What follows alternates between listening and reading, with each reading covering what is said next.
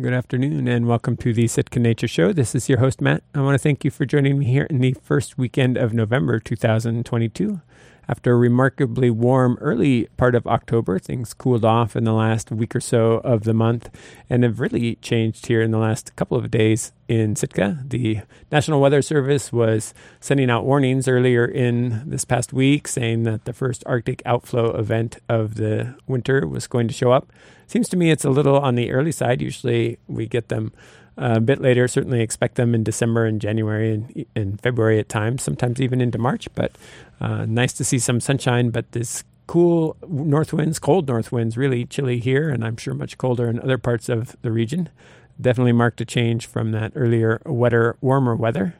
It has been still good for interesting birds showing up. A mountain bluebird showed up at the airport yesterday. Earlier in the week, there was a sharp tailed sandpiper, the first documented one here in Sitka. So you never know what might be around. If you're seeing an unusual bird, I'd love to hear about it. Please feel free to send me an email, sitkanature at gmail.com, or you can get on Facebook and like the Sitka Nature page there. Send me messages uh, in that way. The conversation I have for this week's show is one I recorded this past week with Scotty Gabara. He is a scientist in residence fellow, just finishing up his term at the Sitka Sound Science Center. For over the past month, he has been here in town. Had a chance to speak with him about some of his work on a project looking at glacial runoff, the effect of glacial runoff on marine organisms, as well as his interest in natural history more generally and nature photography in particular. So we'll go ahead and join the conversation with him, sharing a little bit about the uh, nature of the project he's been working on here in Southeast Alaska. So, trying to understand how glacial melt is affecting nearshore marine ecosystems. And um, so, we have a series of sensors that we put out to try to estimate salinity and temperature and oxygen, um, also light, and then the water depth, because we're in the intertidal, so the tide's going up and down so we can describe what, how the glacial melt is changing the water quality, and then we link that to the community that, that's there. So we do surveys for invertebrates and algae, and we also um, drag these nets, uh, these beach seine nets for fish to try to see how the fish are affected. So you're just kind of doing a census essentially of what's what's there and looking at systems that have glaciers. So it's less about what's changing, more about here's a baseline and, Sort of, and yeah, comparison with different watersheds. Yeah, it's like we're we're trying to use this sort of natural gradient in glacial coverage as like a natural experiment. So there's sites that we chose that have different amounts of glacial coverage in them. So we have a you know a zero percent glacial coverage watershed. It's the water that's going through that watershed is mainly precipitation and snow and ice melt. And then we have the other extreme of high glacial coverage, you know, 50 to 60%. And during those summer months, when the temperatures are higher, we're getting a lot more freshwater melt. So we have this sort of extreme of uh, no glacial coverage and rain and uh, snow fed system versus this um, high glacial coverage and you know a lot of freshwater coming out. So those are kind of two ends of the, the spectrum. At the risk of jumping almost immediately out of what you're actually studying, the question that arises to me is like, is there a way of telling what percentage of water coming out is actual glacier versus snow versus a direct runoff? I mean, I, I guess maybe that there would be some sort of fancy chemical means of doing that, but I don't really know if that's something that people could measure. Well, so we have we have a whole stream team that's sort of dedicated to understanding the streams, and I'm the like literal downstream Right, version yeah. of that. So I know kind of less about those pieces, but I think there are some water quality parameters that you could measure to kind of get that estimate, but they know pretty well because they've described these systems and we chose them specifically if this one is pretty much all rain and, and snow melt um, versus the, the glacial melt. But there are things like the sediment that's in the water and the temperature of the water. Um, there's also some isotopes, some oxygen isotopes, so these ratios of heavier to lighter isotopes where you can tell this is glacier ice melting and not precipitation uh, or snow melt. Yeah, I wondered if there would be some sort of uh, physical process that tended to, you know, differentiate old water, essentially that has been in ice for however many decades, hundreds of years, maybe centuries even, uh, or even longer, I suppose, in some cases, uh, versus you know the water. And I suppose there's also the possibility of groundwater fed uh, systems as well. And is that something that you've considered? Is the ground? Because I know here Indian River is like one of the forks of it is is groundwater. It's very buffered temperature wise. Very good point. Uh, yep. Um, so I haven't thought about this, Right, but yeah. um, that is sort of the next, I think, uh, uh, area of pursuit for the folks that are um, understanding this the stream systems. Is well, what about groundwater? Could it could it mostly be this is having a really strong effect and we had no idea? And um, it seems like you can use some chemical markers or some dyes and things like that to try to really understand where the water's coming from. Because you're right, you'll see some of these beaches, like some sandy beaches, where this water's coming out of nowhere on the beach, and you're like, "Where's that coming from?" Well, it's it's groundwater, Right. we we weren't even thinking about that. Um, so yeah, you're absolutely right. I think there's it's going to get more complex. Yeah. Well, you got to start simple. You start, start somewhere. And for the, your part, it sounds like you know the basic idea is like, what are we observing, and and what are what differences are we noticing in those syst- in these systems? The initial setup of the systems was based on sounds like primarily uh, glacial coverage uh, to to get some variation along that continuum, but. It's hard to not also incorporate other things incidentally, I suppose. Yeah, there's like the the watershed area. So um, uh, somebody brought up a good point about that um, during my natural history talk, where they said, "Well, it looks like uh, as the watershed gets bigger, it, those are the areas that support more of the glacial coverage, also. So those are kind of confounded and they're linked together. Like uh, that's a, that's a good point. So there's only so much we can tease apart with um, uh, glacial coverage, uh, the watershed area."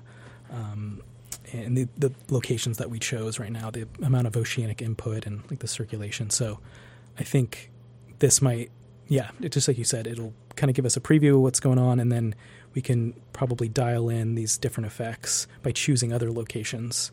Um, and there's only so much you can do experimentally. I think, Right. Um, Yeah. It's kind of the problem with like, how do you how do you um, inundate a whole system with fresh water during the summer months to like simulate you know freshwater input um, from these glaciers melting and I I don't Yeah. I think some people have like diverted streams and stuff like that, which Oh, I think is, is pretty neat. Like, you know, on a very small scale, what does this little area look like over time as it gets more fresh water? But yeah, experimentally, we're we're pretty limited on what we can do suppose- with this particular question. Yeah, I suppose with aquariums you could you could do individual species or very small collections of species and say Absolutely. what effects are this kind of freshwater and temperature uh, having versus that, you know, and do but then that doesn't really incorporate the whole ecosystem, you know, interactions that might be happening. That is like you just summed up like all of experimental ecology. you know, there, there's you try to mimic the real world in a laboratory setting, and there's only so many things you can control and make similar. And um, but that's a really good point too. Is we're finding things like um, you know shifts in the community and uh, mussels that don't attach as well, and you can go into the lab and say, okay, is it just fresh water um, that's affecting them, and put them into tanks that have salty water to all the way to very fresh, and see if they attach in the same way. So um, Yeah. that's a good point. There there are certain aspects that you can um, you know you can really target. Yeah, I suppose you know doing the the sort of field study and and that gives you yeah it starts to raise more questions. I suppose like any good science does. You're like, well, we got some semi answers here, but we got a lot more questions. Yep. For the next time. The unexpected stuff. I think that's. I was just talking to somebody about that um, the other day, where there's a bunch of data we have now in like a whole area that I had no idea. I, w- I wouldn't have known. Like glacial melt appears to be weakening mussel attachment strength and their shell strength, and I didn't. I didn't know that before. And you know, we know more about like um, ocean acidification and how that affects mussels, but we're I think just kind of getting into freshwater input and how that might change their ability to get those building blocks and make their shells. Um, And so, I mean, I guess around here it's wet all the time. I mean, we do have a what passes for a dry season, which most places in the world would laugh at as saying it's dry. we only get four or five inches a month instead of you know ten or eleven, and it's um, so it's it's wet all the time, and we constantly have fresh water coming out, and so. But in these, large, especially I suppose in larger watersheds where you have a lot of glacial stuff, over the wintertime it's accumulating and then over the summer it's so, so it's it's creating a sort of a different shape. I remember speaking with a naturalist uh, Richard Carstensen who lives in juneau and quite a few years ago probably around the time i first met him and he said oh so your highest stream flow is in the springtime right? And i was like no why would they be? They're in the fall of course when it rains the hardest and it was he's like oh well here they're in the in uh, in the spring and i realized oh when you have a large watershed you know, a single weather event isn't probably going to, unless it's a massive water event, which does happen, but a single weather event of, of heavy rain is going to affect part of the watershed. And relatively speaking to the whole volume of, of water that's coming down, it's going to have a relatively low impact. Whereas here, a single rain event, it's the whole watershed that's that's full. You, you know, it's getting Wow, hit by yeah. that rain all the time. So our rivers here get highest when we have these big rain events, typically in the fall, but sometimes uh, sometimes other times of year into the winter. Uh, whereas in the spring, you know, the snow is melting over the entire large watershed. It's all coming down at once. And here, it's not really that snow melt isn't as much as a heavy rain event would be in terms of a contribution of water. The biggest uh, rivers or when, it's a warm event on top of snow. You know, if we have early fall snow or early or or, or kind of a midwinter warm up and, and heavy Yep. rain. Um, but that was something that hadn't really occurred to me, like the size of the watershed and the amount of water coming down, um, or, or the reasons for that water coming down, where it's coming from, I guess. Uh, like different times a year, you're going to have different peaks and different expectations. And so that's part of what you're looking at with these uh, systems. Yeah, that's that's a really good point. So um, I think in Juneau this last season we had a lot of precipitation sort of later in the winter, and that melted a lot of the snow. And I heard there was a big, you know, salinity. I mean, uh, freshwater pulse that lowered the salinity in in the near shore. And I was walking around um, Sheep Creek, and I noticed a bunch of these dead mussel shells, and it was just like this report I saw on KTOO from last season up in um, Nahku Bay by um, Skagway and um, it was Reuben Cash, who's part of the Skagway Traditional Council, as a researcher, and he found this big mussel die-off event in the summer um, months when this big freshwater pulse came through. And so that's a really good point. We're only looking during the summer, um, you know, five or six months, and if we have these late winter pulses, we I think we just missed the one that we had we had in Juneau. So, I mean, that could have completely changed our community. And um, I still haven't looked at the data yet, but um, I think it's a really good point. Kind of thinking about uh, the frequency, so how often these events are occurring, uh, the magnitude, so how low, how fresh is that water, how low is the salinity, and then the duration, like how long does it last? So that like melting snow is kind of trickling and it's consistent versus this really big pulse that's pretty big strength. So yeah, probably very different effects on the community. Um, Yeah, that's, that's a good point. It's I, and to be clear, I guess we haven't mentioned your your study sites. Are you working both the Kachemak Bay ones and the Juneau area ones, or just the Juneau area ones? I know there was. Some, I just work in the Juneau area Okay. ones, but I, I I've worked in uh, Bay one um, sampling time in the last season, so I, I got a little taste of how cool it is over there. yeah. So there's a handful of sites there. Again, w- with that continuum of glacial coverage of the watershed, and then likewise in the Juneau area, kind of the immediate Juneau area. Yep. Yeah. So we have these two regions, and the reason we chose them was that Kachemak Bay has more oceanic input. The the circulation is such you get you know more salty water uh, relative to Juneau, that's more inland and has a lot more fresh water, a lot more precipitation. So that's kind of the two. That's the rationale for the two regions, and then within those regions, we have yeah four or five sites that go to from zero to about sixty percent glacial coverage. Um, so it's kind of I think it's pretty interesting study design. I didn't I didn't choose it. I came on later, but um, I think we now have this ability to say, okay, on the open coast, how is glacial melt going to affect systems? And you'd imagine with this buffering effect of um, salt water kind of bathing over everything, you know, with every tidal cycle, uh, might be different than in inland Juneau areas or in in any inland area where there's a lot more precipitation. Um, and so we have that that comparison. And so far, it's it's pretty much what you'd expect. You know, you have this buffering effect of salt water. Um, the community isn't as affected. Um, the the kind of clearest patterns we have right now are with our with our mussels and looking at their attachment and their uh, shell strength, and um, they're more easily pulled from rocks when they're at sites that have a lot of that glacial melt um, versus sites that that don't and their shell strength is the is in the same direction where they're stronger at sites that don't have any of the glacial melt. Um, but interestingly, if you go to Kachemak Bay, all of those mussels tend to have a higher strength to pull them from rocks and a higher shell strength. So we think it's probably something to do with that that buffering effect of that water, and you can see it in the sensor data also, and it's it's you know pretty much what you, you'd expect. Hmm. with the with the amount of um, fresh water salinity salinity amounts. Yeah, the- so Um, that that salt water, that, that that circulation that's happening in Kachemak Bay is sort of bathing over all of those sites, and so you're getting um, kind of this pulse of salty water over everything, kind of helping to balance everything out, hom- homogenize it, relative to Juneau where everything's fresh pretty much all the time, and it, it gets even more fresh as you go into those later summer months when we're getting a lot of melt. So it's it's, it's pretty interesting to see that that difference, and um, it has some, I think, some real life impacts on these these communities. That makes wonder a little bit because the, um, you know, I know that fresh water can form a lens that sometimes is pretty thick, deep. I don't know what the right. There's a lot of fresh water on the Yep. surface that, and I don't know, like when we say a freshwater lens, if it's like like I could drink it and it would not taste salty at all, or if there's a little bit of mixing.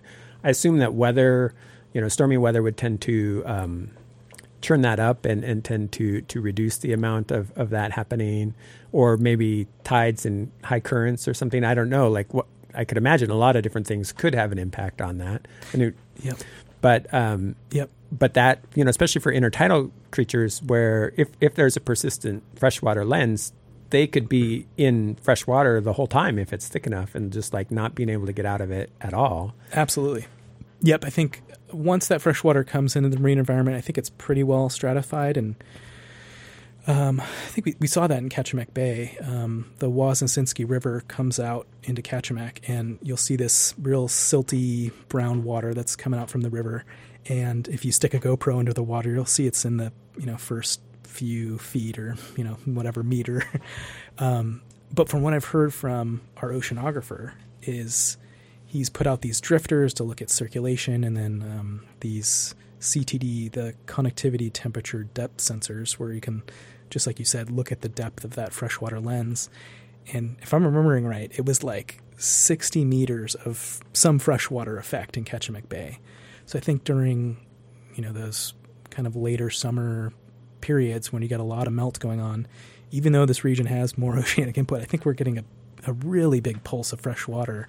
Um, I, I don't know what the residence time of that is, if it's just getting exported out, but apparently there's it's pretty thick and it, it has consequences for like the circulation that's going on there.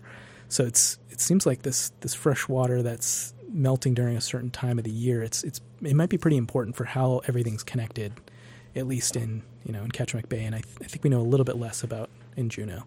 Um, but yeah, it seems like this fresh water can be really massive. It's it's pretty impressive. Yeah, it makes me well, and then the timing because our storms we don't tend some of the calmer weather tends to be in the summer around here, right? So there's less of that kind of mixing as you get later into the summer. The tide uh, and and towards the the fall equinox, the tides become less extreme for a little while. You know, relatively speaking, I don't know if that's enough to make a difference or not, but like all of these factors then might contribute. It seems like potentially to to how persistent that that fresh water might be, as opposed to say, you know, a big rain event in the wintertime, where you know that those rain events might be a massive input of fresh water, but it's associated with really stormy seas and lots of you know. Maybe more mixing. Yeah. but I don't Yeah. know. I, I'm not. I don't think I can speak to the specifics about that, but that's that's a good point. I'd imagine it would affect the stratification and and um, yeah, for these intertidal organisms, you know, just like you said, if there's if that's pretty stagnant and not mixing, you're they might be in that fresh water for a, a while until it kind of dissipates and, and mixes. So yeah, I think that's kind of the next step is getting into more of the kind of temporal, the the the changes that happen with time and um, what that thickness of that fresh water looks like. Um, yeah, so you'd imagine if you're in the intertidal and you're an organism that's uh, maybe a lot deeper than the upper intertidal one, that deeper one's going to be in saltier water versus the one that's really high up and is experiencing that less dense fresh water at the you know the, the upper end. So even looking at kind of that, you know, along a depth contour uh, or perpendicular to the depth contour. Um, yeah. Well, you know, you mentioned that the the mussels is the thing that you've noticed the most distinctive signal, I guess, correlation between these these systems with more freshwater input versus versus other. And you know, as I think about my experience with mussels, it's not like I don't see them near rivers uh, here. I mean, they they're. I guess I, as I'm thinking about it, like in the very you know sort of most closer to freshwater, brackish part, maybe I, I guess I don't see them. Like I'm thinking about Totem Park down here, and, and there's Okay. like massive mussel beds in the on the flats out. Actually, you know, out from the river mouth. You know, I, I I don't know quite how they work, but they seem to actually build things up a little bit. I think it's probably because they're pulling on all the gravel and kind of binding it Oh, right. in a way. Uh, and sometimes you can see places. I think some of the wintering sea ducks will go and they'll dive for them, and and so like there's places where it'll be a mussel bed, but there'll be like gaps and holes, and I I'm guessing that might be from the ducks, like Oh, nice. Eider ducks, yep. but I don't I don't know. So like scoters and and some other other uh, marine I mean sea ducks basically. Yeah. Um, I'm not sure, but that's kind of a, a hypothesis I have about it. But that I would imagine. I mean, that's that's in in uh, very close to that that river coming out. You know, it's in a relatively protected for our our part of the world uh, bay here, um, and so I mean, it seems clear that they can survive brackish ish water, you know, somewhat fresh, but it, it- you know they're not as strong. I guess the other side is that they're not subject to as much wave action and those sorts of things because they're in that protected. So maybe they don't need to be as strong and can still survive. I don't know, but Yeah, here. I'm, I mean, I'm, I'm, I'm not sure about here, but at least in in Juneau, um, areas like at Eagle Beach, you can drive up and go down the parking lot and look at the rocky habitat there at Eagle Beach, and um, there'll be mussels and barnacles covering the kind of rocky substrate, and there's a little stream that comes out, and you can see. Uh, covering you know rock, uh, barnacles and, and mussels and then as you get to that stream there'll be um, kind of green algae and this fucus, this rockweed, this seaweed that we see tends to uh, survive in these more freshwater conditions. And then as you pass that stream, you'll get right back into barnacles and mussels. So it seems like the same thing we're seeing within sites, uh, we're also seeing across the sites with this larger kind of freshwater input from glaciers. So there might be some sort of threshold where here you're you got a lot more oceanic input. Um, and that might they haven't kind of hit this threshold of freshwater. Maybe they got the reprieve of that that um, the buffering effect that you have of the salt water. But yeah, I'm not sure. There's probably some threshold and where they. I mean, the hypothesis here is that um, they have those byssal threads so they can attach to a, a surface, and we're thinking that uh, work that's done on low pH is sort of uh, similar to to our work, where the mussel's ability to to set their natural epoxy is uh, is lowered at low pH, so they can't set that epoxy very well, and so that leads to them falling off of, say, lines for mariculture farmers, and um, so that that seems to parallel what we're observing so far, where under um, areas with low salinity, they don't seem to attach as well, and that's from our force gauges, and we tend to see more bare rock. Um, more openings of these mussel beds, kind of like what you described with those predators, but it, we think it's because they don't attach as well, and so you have this kind of opening of bare space, and so maybe that's why we see more seaweed there. It's just all of a sudden there's this habitat that's that's available, or the the seaweed's doing better. It's actually performing better because of this glacial water, the nutrients that are in there, this iron and phosphorus that they have. We, we're not really sure, so Yeah. we're we're kind of like right on the edge of okay, what's going on here? Why we got to really dive into our data and try to figure out okay, we see observe these community shifts, but why is it happening? Um, and then yeah, maybe related to places like here in Sitka where maybe you don't have that freshwater kind of level that we do in um, Lynn Canal or some of the sites with more glacial input in, in Kachemak Bay. Yeah, I suppose. I mean, that's the thing where you have the amenability to a, a laboratory experiment. I guess with with mussels, you can just Yeah. like say, "All right, here's some here's some factors we think might be important, and we'll just have X number of boxes and vary them accordingly, and see what happens." Absolutely, that's suppose. what's that's what's so cool about this particular thing is you can just have the mussels reattach to different substrates and put them in a tank, just like you said, with different salinities. See what their force is, and then you can even mix them up and do the kind of reciprocal thing oh right, and yeah. see if all of a sudden there's a you know increase or decrease in their attachment, and it'll be maybe a very clear signal of oh salinity is the the culprit here, the the one mechanism that you know kind of explains what's going on. yeah. It's it's I don't know. I I don't anticipate having all the questions that I come up with ever answered. Um, you know, that's sort of the nature of having lots of curiosity and questions. But it is it does raise curiosity about okay, and it, kind of the more general thing is like why do things live where they live and not where they don't? You know, what is it about a particular? You know, is it? And that's one like with intertidal, for example. Um, I was speaking with somebody who lives in Kachemak Bay, lives in Seldovia, and they noticed these little porcelain flat flat top porcelain crabs um, within the last couple of years, and it's and they've been going to the beach for quite a few years. Oh wow! Um, and just within the last couple of years, there's a bunch of them now, and they're like all over the place. And so the question then becomes, you know, they would have, you know, they're confident they would have noticed them. You know, that's always the first question. Is like, did you just not notice them before? She said, well, we've been going consistently enough and documenting the stuff there. She puts lots of observations on iNaturalist, and um, Mrs. Erin McKittrick's her name, and um, and so I'm sure we would have seen them if they were common like they are now. And then last winter there was this cold snap that happened here, you know, all across south coastal Alaska, and it happened during a low tide series, and so she noticed also a bunch of dead crabs. And so then that just raised a question. It's like, well, maybe that's what might prevent them. Like maybe they do get established from time to time, but then they're susceptible to that sort of a thing. So I could imagine oh, yeah. like it's the extreme event that will kill something off, whereas others that are more resistant to it. But most of the time they're fine there. And if they get established, they'll be there until that event comes. Or it could be like the averages that are the problem. It's just not quite warm enough to reproduce. And it's not the extremes that get it, it's just they aren't quite getting seed set for example, with plants. And yeah, turned absolutely. out those crabs were still there this summer, so that that cold event didn't kill them off. It killed a bunch of them, but it didn't. You know, they were still around. So. Um, and it could just be that you know some things are just moving. You know wherever they were post ice age, it just takes them a while to kind of migrate and, and get established in new places. So. Yeah, I think I mean with um, you know global warming that's occurring, we're seeing a you know higher global um, average temperature, and we're seeing these range expansions happen along the coast, and that's where I think things like iNaturalist come into play, where we have this amazing record of who's there now. In you know, just like you said, you can you know a crab from a sea star or from a you know alga, like we can tell those kind of broad groups, and all of a sudden, if this picture pops up and is consistently there, it's like, oh, well, maybe they moved up on this warm water event or something from the south, and then just like you said, that they were able to surviving these conditions and maybe they're a part of the community now. and like, yeah. We're just observing these kind of changes. And I, I think that's, iNaturalist is like a super powerful tool. And, and just for like the general, like, who's here? Like, who's yeah. in my community? I don't,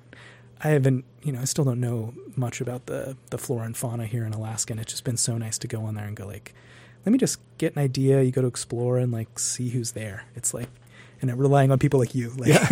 you know that, that actually know their stuff and uh, are familiar with the area, and um, that's been super helpful because I think we can all make observations and are like noticing the world changing. I think yeah. that's that's pretty amazing. I've been impressed with the uh, England. They have like this centuries old history of, I mean, uh, tradition of natural history. You know, amateur natural his- historians that so they have like I think they're they're square map. They have maps that are uh, basically the entire country divided into like kilometer squares, and they have indicators of whether a species has been seen in that for like mosses, and it's just this because they have this long history of people being really interested in it. Oh, and oh, that's great. It's a little more accessible there, to be fair, than it is you know Southeast Alaska. Not, oh, yeah. Oh, yeah. not quite so accessible, but it's kind of one of those things like over time, you know, that's where you, you just as people are interested, and the more people know.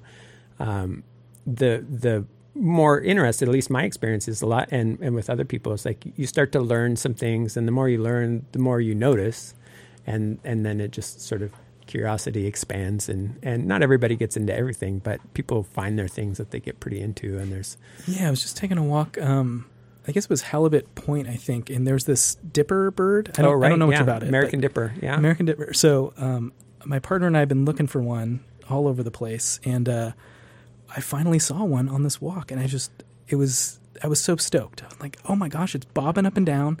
You'll see it go into the stream, and I guess it's picking at little invertebrates that are you know in the stream water, and it was just so cool to see it live and in person. Like I'm like, yeah, I was, I was just shocked. Like it's finally here. I got I got it. I saw the dipper, and now I kind of understand. You know, I could there could be a whole uh, me getting into birding and just yeah. really appreciating who's there and um, you know understanding all the differences and yeah, birds have that kind of.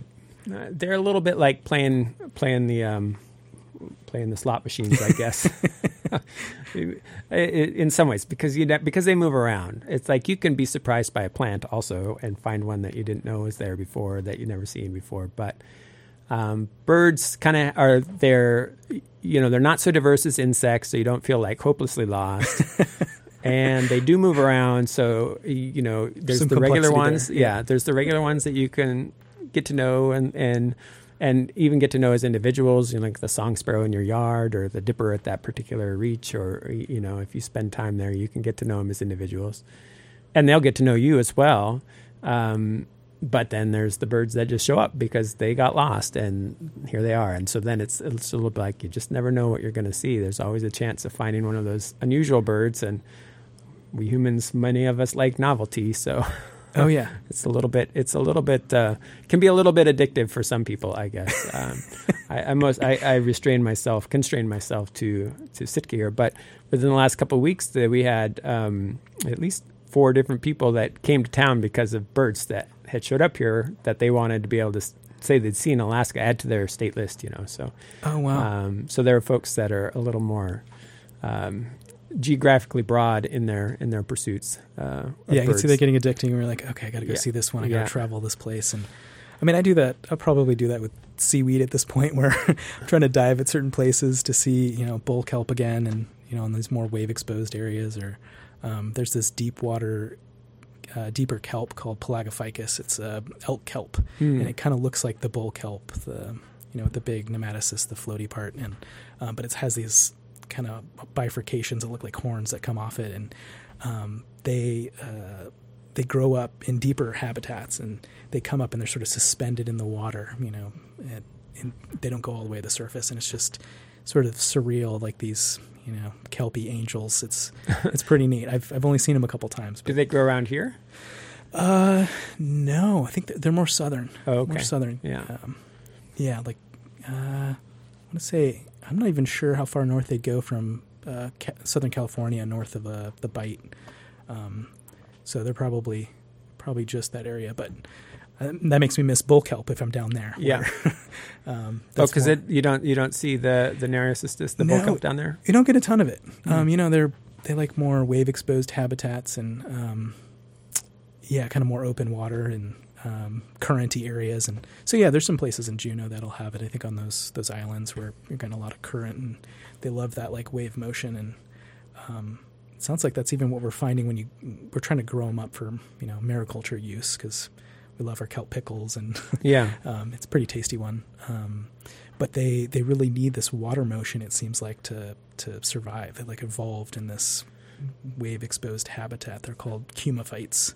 So it seems like even at a small stage, you like need to have this flow. Um, so it's kind of wild. We have to like, you know, people put them into like a circulating flume tank uh, that circulates water really quickly, and all of a sudden they're growing well. We're like, oh shoot, I guess we have to grow these and you know pump some water through. You know, it's pretty wild. Um, Well, it gets back to that question of like, what is it about them that requires that? Is it some sort of stimulation that that create the, you know stimulates the hormones to to grow, or uh, you know how that all works is kind of fascinating. Like you think, well, some things you know they they are able to tolerate it, so they outperform other things there. But you don't think of them as requiring it because it seems like it's terrible conditions. You know, Yeah, it's just but- they happen to do better. But sometimes it seems like no, no, actually they need those terrible conditions.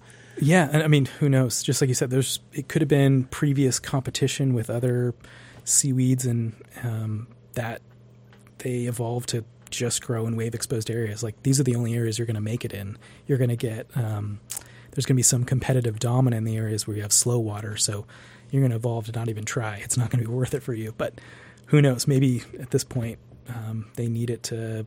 I don't know, shed some boundary layer and actually uptake nutrients better or something, you know, Hmm. something on a small scale. Yeah. We'll, we'll find that out probably Yeah. eventually. Well, I suppose when you want to when you want to understand how to grow something like that, you start to really dig into the into the the nuts and bolts of its physiology and yeah, that's what's so cool about the uh, kind of applied science that's going on with mariculture. I think you know you can you can be a phycologist and learn about you know the nuts and bolts of seaweed and how they grow and alternate alternation of generations of it. because they're complicated. It seems like it. well, some of them at least. I was reading. the- I'm like, okay, I'm lost. A life cycle like X number of stages, and then they got weird things going on at the different stages, and and, yeah, and this like complex terminology uh, makes it a little hard to follow for the for the person who hasn't looked into it too much. Well, yeah, the seed bank seems to be like a good analogy. Um, my PhD advisor, uh, Matt Edwards, uh, had this ecology paper early on where he talked about this idea of a seed bank for um, uh, for seaweeds, and I think that's a pretty good analogy where it looks like they can have this dormant um, gametophyte stage where you can have these rocks in shallow areas and you'll have uh, kelps that are releasing their spores and you know it's on these rocks and you can bring them down really deep water where there isn't enough light to kind of trigger them to grow and then you can take it out you know you have a marker out there in the environment and you like go find that boulder years later and bring it up shallow in the lab and all of a sudden it's it just takes off. And so people have kind of done this where they're like i want to see if there's anything on that rock that you know, I was in that kelp forest a long time ago and, and just kind of put it in deeper water and sus- suspended animation. And it looks like they have these dormant stages, which is probably a good thing to have when you live in an environment that's, you know, variable and you might not have the best conditions and maybe you don't make it this season, but next season all of a sudden there's a lot more light or something. So, um, I think yeah, it, we can understand this like seed bank analogy can can help species later on and um, yeah. I mean, I guess it makes sense if you if you are strictly tied to a your seeds have to grow the next year or they don't make it, then you're susceptible to a catastrophic event that eliminates you basically. Yep. And in the geologic span of time, you know, for species lifetimes as opposed to individual lifetimes, it's almost inevitable that something like that will happen sometime. Yeah, that's a good like. point. Yeah, it seems like there's some theories where um, some seaweeds have just moved deeper and deeper. Like some of the kelps, as you go along the equator, it's just too warm in the shallow water. There's not enough. Uh, I think it's I think it's mostly the temperature, but maybe there's not enough nutrients either. So they've gone deep is kind of what we hypothesized. And so there's certain places where um, we've actually found um, seaweeds. These uh, I think it's I don't think it's Ecklonia galapagensis. I think it might be Eisenia. But anyway, it's a, it's a kelp. Uh, it has a stipe and blades, and found it really deep. And you send like a camera down, and like, oh, oh my gosh, there's there's seaweed down here, and it's really deep. But you can you know get wa- um, with that clear water, you can get light penetrating a lot hmm. further mm. at the equator than you can you know where we are. oh, so it seems like they maybe kind of got really deep, and then they made it across the equator to kind of work their way around the the southern part of the world. Um, so yeah, that's in- interesting when you think about like longer time scales. Like there's uh, everything probably relates to each other. The seed bank was probably important, and it had them it helps them, you know, deal with environmental variation, and maybe even helped them kind of get down south and um, be cosmopolitan all around the world at this point. Yeah, I guess that's one thing that it's easy to forget about is that the equator is kind of a like there's similarish climates north and south, but you got a big, big stretch of of uh, warm uh, to yeah. to get through, and that is, you know, the conditions within that are much much less hospitable for. I mean, obviously, there's lots of stuff that lives in warm water too, but um, not typically stuff that also lives in cold water. It seems like. Yep, that's a good point. Yeah, I think it, maybe maybe that's pretty different. I guess I never thought about terrestrial species very much. Um, but yeah, for these temperate sort of um, kelps that are living in colder water, it seems like that's the only way to go is just escape and go deeper. And um, yeah, it's pretty amazing. You know, life, yeah. life will find a way. It's like Jurassic yeah. Park. yeah, it is. Well, and so you spend a lot of time uh, diving. You get to do a lot of diving. I don't know if you're doing that as part of this inter- this uh, work that we were talking about early on, but it you know it, it seems uh, from the projects that you've worked on, you have a lot of ch- chance to spend a lot of time underwater. Yeah, I, I, really enjoy diving. I haven't done a ton of it in Juneau, but um, there are some really neat spots to dive and see wrecks, and there's uh, big sunflower stars down there, and some really neat critters. But it's not um, kind of the, the full kelp forest that yeah. that we that at least I really enjoy. And um, I got to dive at Magic Island here a couple weeks ago, and to see giant kelp again, it was just it was great. It was like seeing an old friend. You know, there's these little um, tube snout, these elongate fish that are swimming around, and these little kelp perch, and um, there's even some sea, um, eelgrass there, and it was it was nice to see uh, kind of a full community. so it's a um, little less. I mean, I guess the macrocystis doesn't grow on the inside. Do you have the the dragon kelp, the Eualaria? Or we'll see. You'll see um, some wash up on the beach here and there, um, and the same thing with bull kelp. But I think they're probably a little bit further out on some of those mm. islands, maybe on the points. Um, there must be some dragon kelp around, but I, I haven't seen any in the in person. Not so much there right around Juneau. Yeah, and it's probably that sedimentation from Oh, the right. glaciers, and um, the water tends to be um, pretty turbid too. Uh, I think there's some competition with phytoplankton too. It can really take over and uh, cloud up the water in the you know first 20, 30 feet. Uh, it's pretty amazing. But then all of a sudden it'll open up underneath you and you can actually see stuff. Actually saw like a halibut off in the distance. I'm like, oh my gosh, there's there's stuff down here. This is amazing. Wow.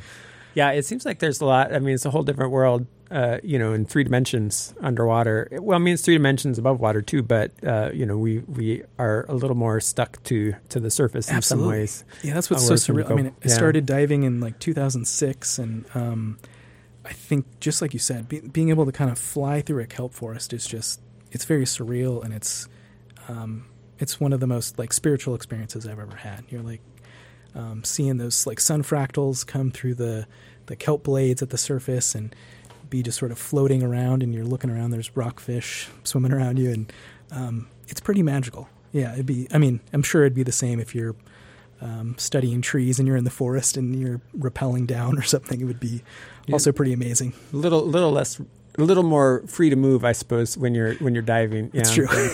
than, uh, you can do kind of a slow airplane around it's, it's pretty fun Well, I remember talking to, I met somebody here uh, who was from Anchorage, actually. He was a birder, and he was in town to do a presentation or something, and, and I went birding with him. And he liked to go to Hawaii every winter for a month or, I don't know, for however long. And he said, you know, he, one of the things he liked doing there was snorkeling, and he realized that, uh, you know, with snorkeling, he started keeping a fish list. Basically, it's kind of like he does a bird list because Oh, it's, nice. it's not Yeah. really that different. You know, you go to different places and you can find different fish, and so there's kind of, uh, you know, obviously not as many people dive as don't dive.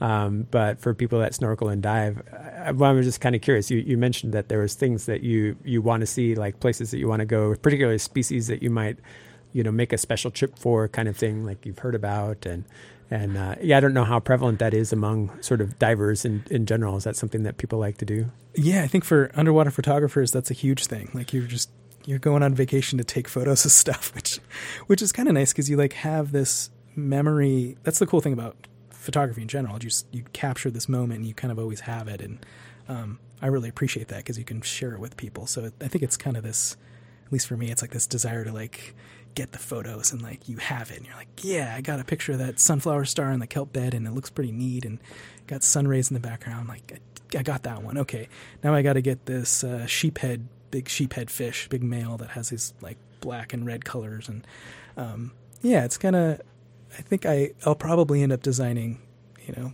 future trips to just go take photos and i think if i went to the tropics it would just be game over because i only most of my diving's been you know colds and now you know I'm using dry suits and um, I can't imagine the freedom of just sort of putting a tank on and having your you know board shorts and you just kind of go out and take pictures. I think it would um, I think it would skew me a little bit towards pursuing tropical diving more. yeah it, you know you mentioned the excitement of getting photos and i as somebody who compulsively carries a camera around because it's been too many times i didn't have it and i wanted it so it's like now i always have it the other uh, sort of uh, i guess failure mode there is like you can always get a better picture so you just tend to i, I Oh, guess yeah. i imagine that you, you get that experience as well it's like oh well i got that picture and that's awesome but i could probably get a better one. Oh yeah, you always push your luck and like try to go closer to the fish you're taking a picture of, or I'm sure it's the same way with birds, where like you want to get a little bit closer, a certain composition, and um, yeah, you lose it at some point, and that's also kind of nice that a kind of ephemeral nature of a moment, and sometimes you miss it, and you're like, darn, well, better luck next time, and that's why you got to get out there and go again, and um, I did not the time I did dive at Magic Island, it was not sunny out, so that's that's what I want to try to do before I, you know, leave in the next you know week. so if folks were interested in seeing some of your photos is there a place that they can go to go to see those Um, I've got some of my photos on my website. Um, it's just uh, Scott Gabara at uh, Weebly.com. Yeah, that's that's where I have a good selection of my photos. I, I got to probably update that.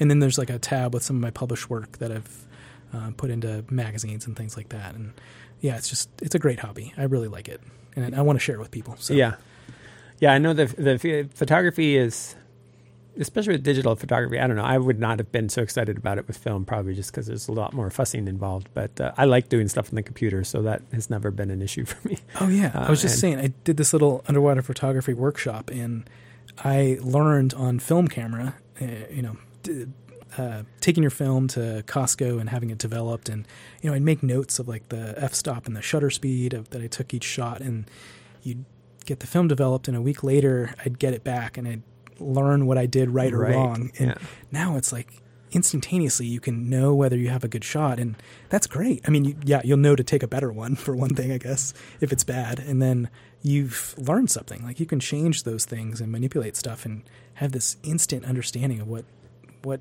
the effect was and i think that's that's just great i think that Yeah. advanced everybody's photography understanding and shortens that feedback loop uh, significantly, and Oh, yeah. yeah. yeah, allows you to adjust. And I, um, yeah, I don't. It's funny. People say, "Well, you get to see me carrying my camera around? You get some good pictures?" And I'm like, "I hope so," because you know you can see a little bit in the in the camera screen, you know, but but in the end, it's kind of like there's nothing quite looking at them. that's true And then and then depending on the person, like I like to print some of them too. I'm not I'm not like Nice. a, a purist where it's you know it's not if it's not a print it doesn't count kind of thing. But um, but it is it's been something that I've enjoyed certainly, and for me at least, like natural history and photography, though they've been intertwined the whole time. Like I started in high school, you know, especially I'd go out hiking with friends and it was just going hiking. And I was back at home for the summers when I was going to college and I go hiking. And at some point I wanted to take pictures of flowers. And I didn't really understand at the time what that would do to me. It sort of triggered my compulsiveness. Well, okay. So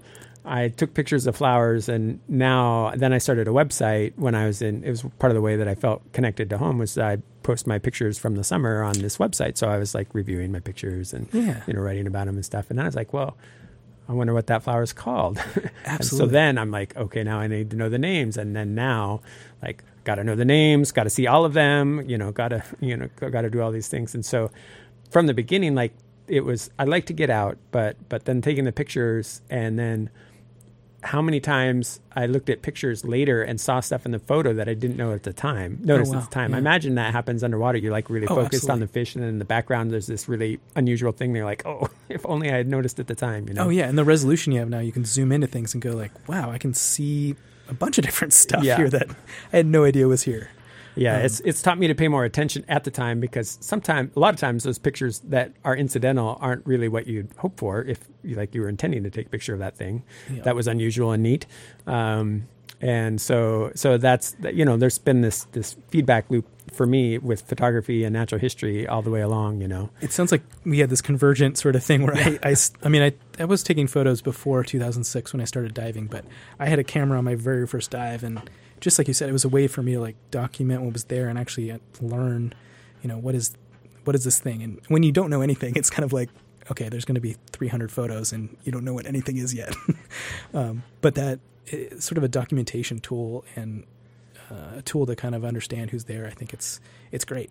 It's great that we all have this thing now, and especially with things like iNaturalist. Like it, I I understand more about like there's this black box of like trees Right. or birds or insects, and it's like I understand it now because people are like, oh, that's a seaweed. And I'm like, well, kelps are kind of different than seaweed. They're like brown seaweeds. They're like, you know, usually they're like larger and they're in a certain family, and it's it's that, but with other areas. Like, right? and that's why I appreciate what you've done. Where you're like you've it seems like you've gotten higher resolution in pretty much every area you can, and I I think uh, a better understanding of natural history overall I think is important, and it's gotten me to realize like.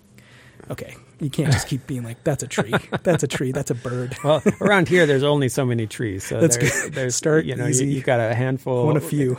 yeah, 10, 10 maybe trees uh, in southeast Alaska. So um, it's it's a little easier than like you go to the eastern hardwoods or the Amazon. You know, okay, that's a whole different matter. But around here, that's one of the things that I appreciate around here is like the diversity is such that you can imagine that you could figure out most of it like over time. In That's good. Other It's- places, it's you can like, fathom. It's yeah, fathomable. It's yeah, yeah. It's like well, all right. So you know, I. Um, I am trying to learn what I can. You know, it's helpful to have people that are have expertise in a particular group because, um, yeah, it's just hard. Beetles are hard, you know, and there's a lot of them. Uh, and so, it, you know, insects it more generally are, are, challenging. But then as you learn about stuff and you learn how to look for things, you know, where things tend to be, like that's, that's half the battle sometimes is knowing that something is there and then learning how to find it.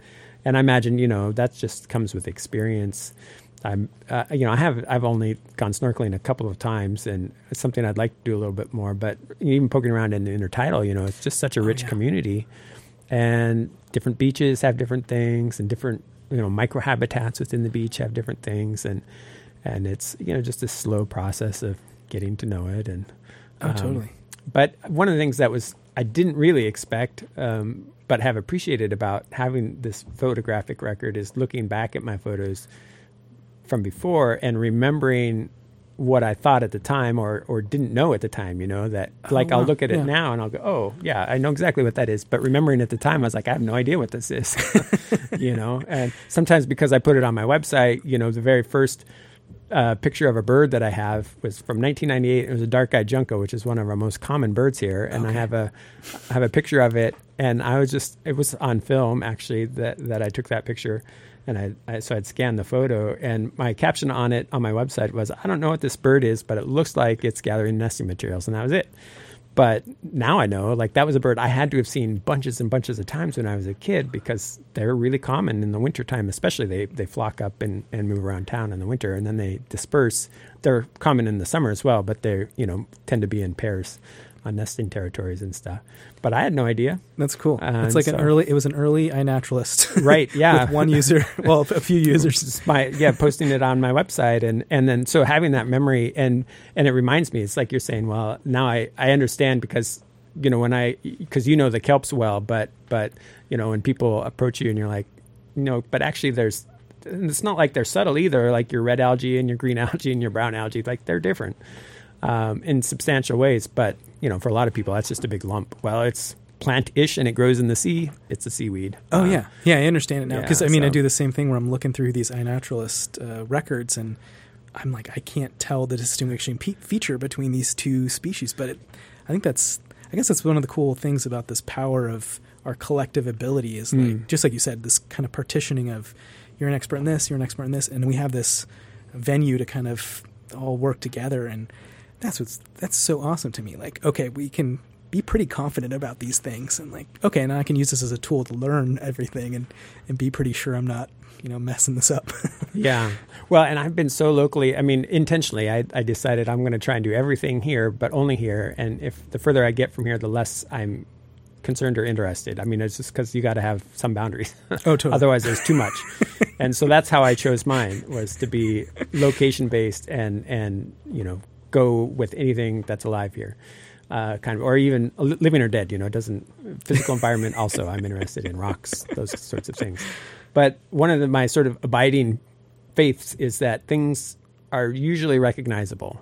Like there are things that are cryptic species or whatever that in the end, but most things are recognizable once you know what it is. Getting to know what yeah. it is in the first place, not so easy, but and so then I like to have, like with common things like the trees around, we can look up in the hillside and I'm like, okay, can I tell what kind of trees those are from, from this distance by subtleties of color or texture? And, and for the trees around here, I mostly can because you know, we only have like, there's hemlocks, spruces, and cedars pretty much in the forest up there on that okay. hillside. So, Manageable. That's so good. it's, it's like, it's one of those three and cedars have a more yellow green color and, and uh, spruces tend to have a different texture than the hemlocks and a slightly different color and so so there's a little bit of that that I it's just a game you know to play like how many different ways can I tell these things apart but for me I'm like I I don't identify my children. Like I I know what they look like. I know who they are. Like they're my children. Or uh, you know my friends and family. I I know who they are. I don't have to go through a key and stuff. So that's kind of the approach that I that's what I aim for is the ability to just like I know what that is. And then I like ideally I can pick out what it is that I'm seeing different, but but I'm I'm trying to leverage that sort of recognition system, I guess, whatever that is in our minds that allows us to do that. Um, so so uh, and that's a little different approach than a lot of people take, but I, I don't want to try and learn all the lingo for every different field, you know, to be able to key through things and and I value the importance of that, but that's why it's helpful to have people that are um, specialists uh, Yeah. is to to work with seaweed. Some of them are difficult. Some of those red algae are Oh yeah. I don't Very even. difficult. I don't even know if I don't think I, c- I can't do that. yeah There's a lot of reds. I I don't know. I'd probably group them all together into like morphological groups of like you know big blades or branchy or yeah you know they're they're kind of morphological characteristics you can just choose and hope that they're kind of serving a similar role when that's yeah that's probably a little coarse but yeah I, I like to think that they also are ultimately recognizable, but uh, yeah, part of it's just like spending the time with them. You know, I spend a lot of time with my family and my children and, and Yep. friends, and so it's you know that's and we're also very well wired for for human yeah yeah human facial recognition, most of us. So so there is that as well. But um, but yeah, it's a lot of things. You know, mosses are another small one, but Oh, they gosh. they mostly look different. okay Um, I don't know what they all are, but I say these things look different, and and you know, so that's where I kind of start. All right, so these look different. They must be something, and then it's kind of this back and forth. Like the the thing that seems to work best for me is to work with somebody who is more attuned to the kind of the technical key characteristics, and then I'm like, okay, here's what this is, and they kind of key it through and and and say, well, looks like it keys out to this, and then I like I pull up all the pictures I can find of it, and it's like, well, does it look like that? And so I'm looking at it kind of that- way, you know, does it look like that? It kind of, and sometimes things are just really variable, and that's Yep. that's what it is. But uh, Yeah, that's a good point, A lot too. of times, a lot of times, like if they look different, they probably are different, and it, it, keys are difficult too. So oh yeah. That's why they're having this picture just like you said. You can just go okay hold it up next to it. And but then it's yeah then there's that training yeah that training because it is it is funny like well is this a bumblebee or is it a fly? I mean those are very different groups of insects but uh, but they have similarities sometimes and and uh, it can be a little little tricky. But uh, it's fun. You know i enjoy it and and uh, it seems like more and more people, you know, especially with iNaturalist, and the thing is, it gets so frustrating if you don't have any ability to make any kind of progress. And Oh, yeah. so when you have the ability to make some progress with help from other people in this network through iNaturalist and and just the internet in general, um, feels like a lot more tractable. Like yeah I, th- I it's less daunting yeah, yeah, 40 years ago, I'm how do I not sure? I would have fallen into the same way just because it would have been like, I just wouldn't have had any of the resources that are so easy to get now. Uh, so I really appreciate that. I'm not enough of a self-starter to like figure it all out myself, like those old school naturalists. You're like, well, nobody's described it, so I guess it's up to me. Uh, and Yep. and there they went. So, uh, but uh, so you are. Um, let's see. This is probably going to be airing on the the seventh of November, and I think that's right around the time you're leaving. But if people want to keep up with what you've been doing, um, your website, which you mentioned, I'll be happy to post that on my when I post this on my website. oh great okay yeah um should probably double check but it's um it's a Weebly website All right, um scottgabara.weebly.com scottgabara.weebly.com. Yep. And um, yeah, and then the uh, this project that's ongoing. Are you part of it through the ne- for the next year or two? Um, there'll definitely be some papers coming Yeah. out uh, near future to probably pretty far into the future. Right. So I'll be involved in some way, shape, or form, probably for a while. All right. Well, I look forward to seeing some of the results of um, of what comes out of that. It seems like it's a big project, and and um, yeah, it'll be interesting to see what what further studies that also spawns, as well as what you what you are able to conclude from the studies as they are. yeah, and I've already gotten a lot of um, good comments and input. And are you thinking about you know not the summertime? Are you thinking about wintertime and these these uh, precipitation events? So it's it's been great to just get some input and uh, kind of where to direct and direct the future work. So it's been so great to hear from people, just different perspectives. Yeah, it's helped Yeah. a lot. Nice. Well, anything else you want to mention here before we wrap up?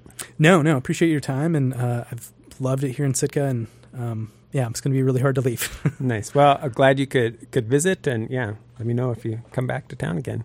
Be happy to talk more and find out what you've learned and and what else has been going on. Great. Well, yeah, I'll probably see you on iNaturalist. You're always uh, helping me ID That's true. things. So That's true. I am on iNaturalist a lot. Well, thanks. Yeah, thank thank you. You've been listening to a conversation I recorded this past week with Scotty Gabara, visiting scientist in residence fellow at the Sitka Sound Science Center. I want to thank him for taking some time out of his trip to Sitka to visit with me, and thank you for joining me here on the Sitka Nature Show this week. As always, I'd love to hear what you're seeing out there. Please feel free to send me an email, sitkanature at gmail.com, or you can get on Facebook and like the Sitka Nature page there. Until next time, this has been Matt on the Sitka Nature Show, KCAW, Sitka.